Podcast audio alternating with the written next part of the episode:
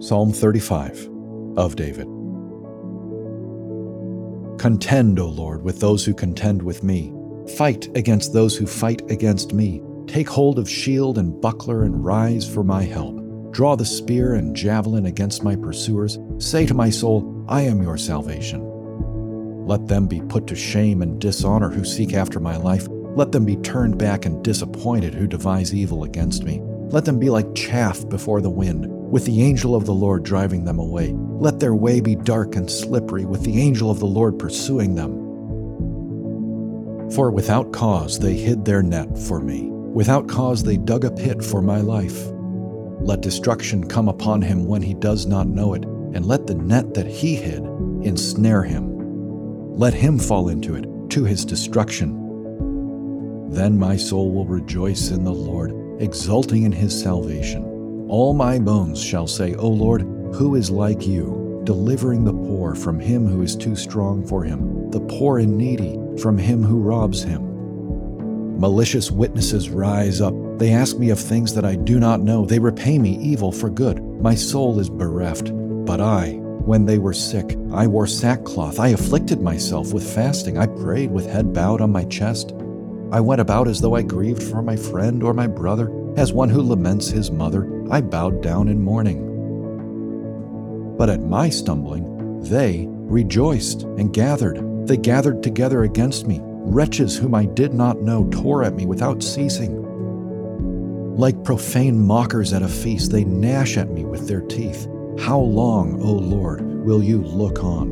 Rescue me from their destruction, my precious life from the lions I will thank you in the great congregation. In the mighty throng, I will praise you. Let not those rejoice over me who are wrongfully my foes, and let not those wink the eye who hate me without cause, for they do not speak peace. But against those who are quiet in the land, they devise words of deceit. They open wide their mouths against me. They say, Aha, aha, our eyes have seen it. You have seen, O Lord. Be not silent. O Lord, be not far from me. Awake and rouse yourself from my vindication, for my cause, my God and my Lord. Vindicate me, O Lord, my God, according to your righteousness. Let them not rejoice over me. Let them not say in their hearts, Aha, our heart's desire. Let them not say, We have swallowed him up. Let them be put to shame and disappointed altogether who rejoice at my calamity. Let them be clothed with shame and dishonor who magnify themselves against me. Let those who delight in my righteousness shout for joy and be glad and say evermore, Great is the Lord, who delights in the welfare of his servant. Then my tongue shall tell of your righteousness and of your praise all the day long. The taunts and evil devices of David's enemies come through resoundingly in this psalm. David is under assault, and once more he turns to God for deliverance. His own human resources are no match for the adversity he is facing. He must appeal to the only one who has the strength to protect him and overcome his adversaries. This is often how life feels. Adversaries face us at every turn. Sometimes this comes in the form of human adversaries, as it did for David. This may be especially true for those in leadership.